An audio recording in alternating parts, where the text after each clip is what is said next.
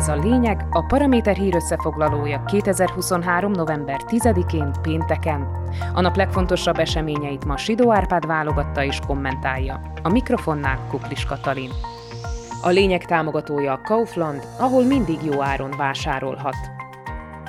Nem sokkal a szeptember végi parlamenti választások után, amikor már világossá vált, hogy a Hlas inkább a Smerrel meg az SNS-szel összekapaszkodva próbálja menteni az irháját, úgy tűnt a politikai sót legfőképpen Andrei Danko fura gyülekezetének bohócai viszik el. Pár napot kaptak is a nemzeti eskedő félnotások, de miután kiröhögtük magunkat Huliakon meg elvtársnőjén Simkovicsován, aztán a színre lépett a Hlász szemtelenül fiatal buldózere Mató Sutály Estok. Azóta szinte kizárólag róla szólnak a hírek, és most már lefagyott a mosoly az arcunkról. Mivel évekkel ezelőtt egy pesgős doboz miatt is ismerté vált korrupciós ügye Peter Pellegrinit a velejéi korruptnak tartott ficok karjaiba lökte, az ex-meres pártelnök fityiszt mutatott a PS részéről felajánlott kormányfői pozíciónak, inkább azt választotta a mosolygós politikus, hogy a belügy élére tegyen egy megbízható figurát aki majd kirúg mindenkit a posztjáról, hogy a feledésbe merüljenek a régebbi idők szmeres bűnei. Ezt a mindenre elszánt mitugrás szerepet Sutály Estók kapta a főnökétől, és mint egy új seprű seper is, mint az istennyila. Kapásból kirúgta az országos főzsarut a helyetteseivel együtt, és a korrupcióval foglalkozó nakás nyomozókat is eltakarította. Legalábbis azt hihette egy darabig, amíg a pozsonyi bíróság azt nem mondta, hogy ez így nem túl kóser, és az országos rendőrfőkapitány első helyettesét, Branko Kist visszahelyezte pozíciójába, azzal az indoklással, hogy a belügyminiszter jogtalanul váltotta le őt. A miniszter persze toporzékol és eljárással fenyegette meg az ügyben ítéletet hozó bírót, mert szerinte az átlépte a hatáskörét.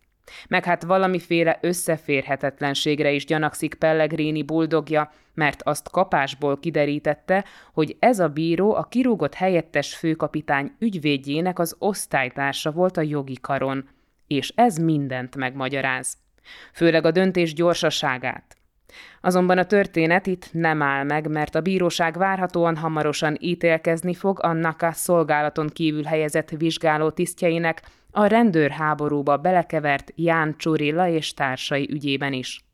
Ám Sutályestok úgy véli, ez nem munkajogi, hanem közjogi ügy, ezért ez a bíróság nem illetékes ebben az ügyben sem. A senkiháziak lendületével tajtékzó tárcavezető természetesen fellebezne, meg hát a szmeres igazságügyi miniszterhez akar fordulni, hogy az majd eldöntse, ennek a bírónak az esetében nem kell-e fegyelmi eljárást indítani. Mindezek miatt kis ügyvédje nagyon durvának tartja a belügyminiszter fenyegetését, mert ez egy brutális üzenet lehet a többi bíró számára, akik dönteni fognak a többi rendőr ügyében, hogyha nem úgy határoznak, ahogy a hatalom elvárja, akkor megnézhetik magukat.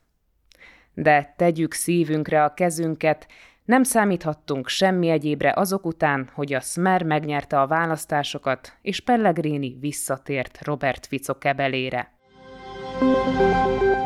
És bár pártunk meg kormányunk van, de a kabinet hivatalos programja még nem is került a parlament elé.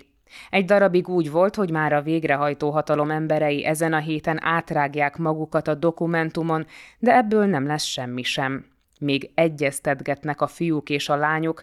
Pénteken a kormányfő jelezte is, hogy csak a jövő héten vitatja meg a koalíció a programnyilatkozatát.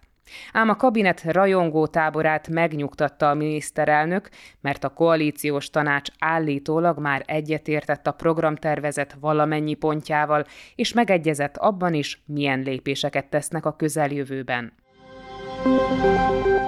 Biztos abban is egyesség van a koalíciósok között, hogy a jövő tavasszal esedékes elnökválasztásokon Peter Pellegrini lesz a kormány egyetlen jelöltje. Ez már akkor nyílt titoknak számított, amikor októberben Fico, Danko és a Hlász vezetője egymás tenyerébe csapott. Azóta eltelt pár hét, és most ott tartunk, hogy ha most lennének az elnök választások, akkor valószínűleg Peter Pellegrini úgy kerülne be Iván Korcsokkal együtt a második fordulóba, hogy aztán a Hlász elnöke győztesen kerül neki a megmérettetésből. Az Ipsos ügynökség megmérte a helyzetet, és arra jutott, hogy a Smerből három éve kiszakadt párt parlamenti választásokon elért harmadik helye, a kormányalakítás során mutatott Pellegrinis produkció, valamint a parlament elnöki posztjának megkaparintása növeli a baloldali pártelnök népszerűségét és erősíti esélyét a köztársasági elnöki tisztségre. Ezt mutatja az is, hogy augusztus elejéhez képest nőtt Pellegrini előnye korcsokkal szemben. Kettejük viadalába valószínűleg majd Ján Kubis sem tud beleszólni, Hiába gyűjtögeti szorgalmasan az aláírásokat Fico leggyalázatosabb 2006-tól regnáló kormányának egykori külügyminisztere. Emiatt azonban alig ha fáj Fico feje, neki teljesen megfelel az is, ha a régi új fegyvertársa Pellegrini foglalná el Csaputová helyét mert ha ne adj Isten így történne, akkor szükség esetén a mosolygödröcskéi miatt is népszerű politikus biztosan közkegyelmet adna az utolsó szmeres csirkefogónak is. Sidó Árpád szerint ez volt a lényeg november 10-én, pénteken, hírösszefoglalónkat minden hétköznap este meghallgathatják ugyanitt. Podcastjainkat pedig keressék a Paraméteren, illetve a Spotify, az Apple Podcasts, a Google Podcasts vagy a Podbean platformjain.